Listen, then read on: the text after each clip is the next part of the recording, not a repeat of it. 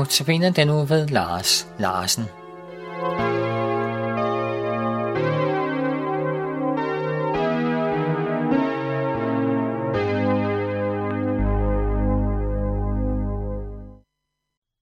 Goddag og velkommen her til andagterne på Nærradioen.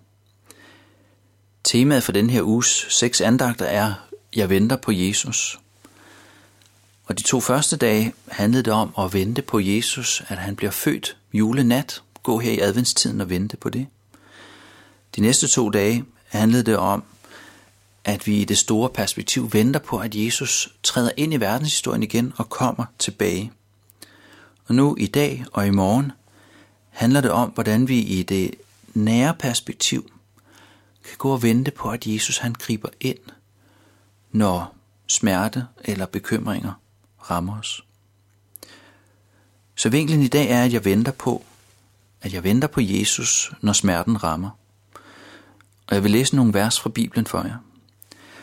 Og de her vers, som jeg læser i dag, det er nogle af dem i Bibelen, som jeg, som jeg oftest vender tilbage til. Fordi der er nogle udtryk i det her afsnit, som virkelig bærer mig. Altså helt bogstaveligt talt, bærer mig, når livets mørke sider rammer med fuld knald på. Jeg læser om lidt et lidt længere afsnit fra 1. Peters brev, kapitel 1.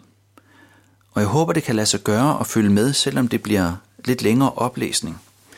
Jeg må prøve at læse det, øh, tydeligt. Men for at lette forståelsen lidt, så læser jeg fra den udgave af Bibelen, der hedder Bibelen på hverdagsdansk.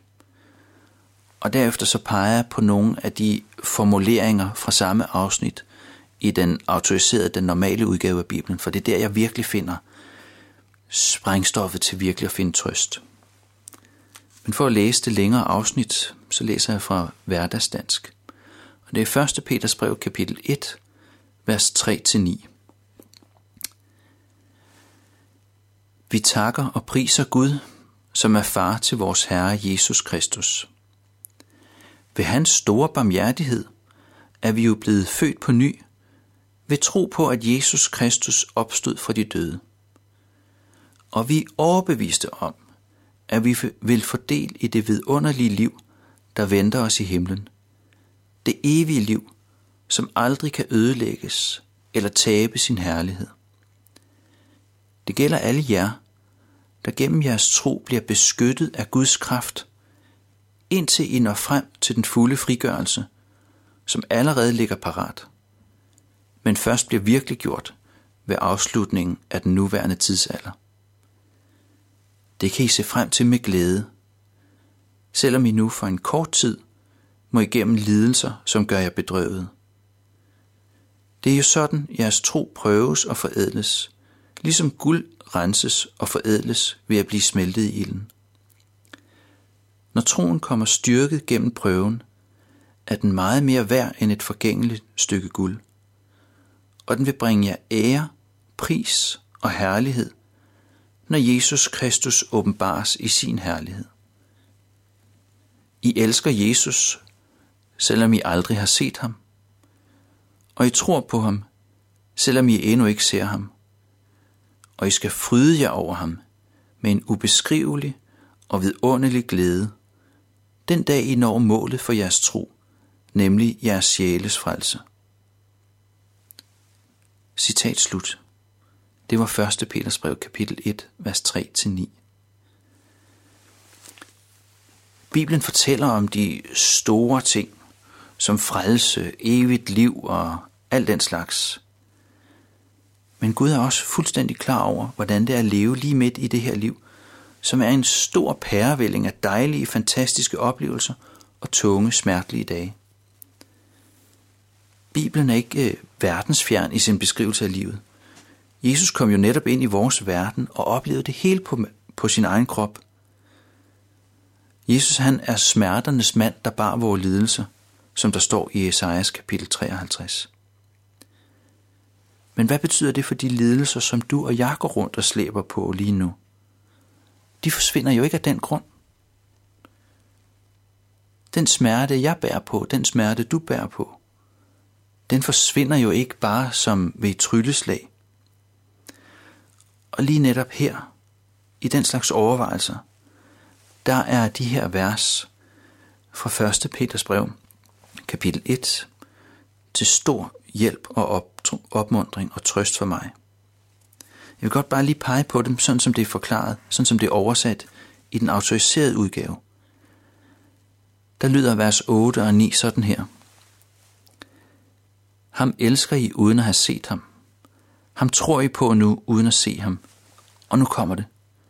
Men I skal juble med en uudsigelig, forklaret glæde, når I kommer frem til troens mål, jeres sjæles frelse.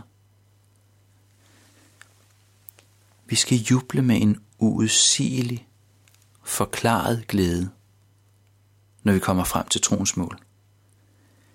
Glæden skal være så stor, at man simpelthen ikke kan sige, hvor stor den er. Smerten er væk og afløst af glæde. Det ser jeg frem til. Det venter jeg på. Og især fordi årsagen er, at Jesus giver mig en forklaring. Fordi den der glæde, der kommer, den bygger på forklaring. Det er det, der står her. Jeg har mange ubesvarede spørgsmål på ting, der smerter. Og spørgsmålet består. Hvorfor? Hvorfor Gud? Hvorfor Jesus? En dag forklarer Jesus hvorfor. En dag forklarer Jesus, hvor han var, og hvordan han bar smerterne, som jeg slæber rundt på lige nu, og som er der. I den første andagt, helt tilbage, der læste jeg et vers fra Hebræerbrevet, kapitel 6, vers 19. Og det vil jeg faktisk gøre igen. Fordi der står, det håb er som et anker for sjælen, det er urokkeligt og sikkert. Det, at Jesus han vil forklare mig, hvordan tingene hænger sammen, det er, at jeg skal få lov at komme frem til troens mål og juble med en uudsigelig forklaret glæde. Det er et anker for sjælen. For Jesus, han er nåde, han er håb, han er et anker for sjælen.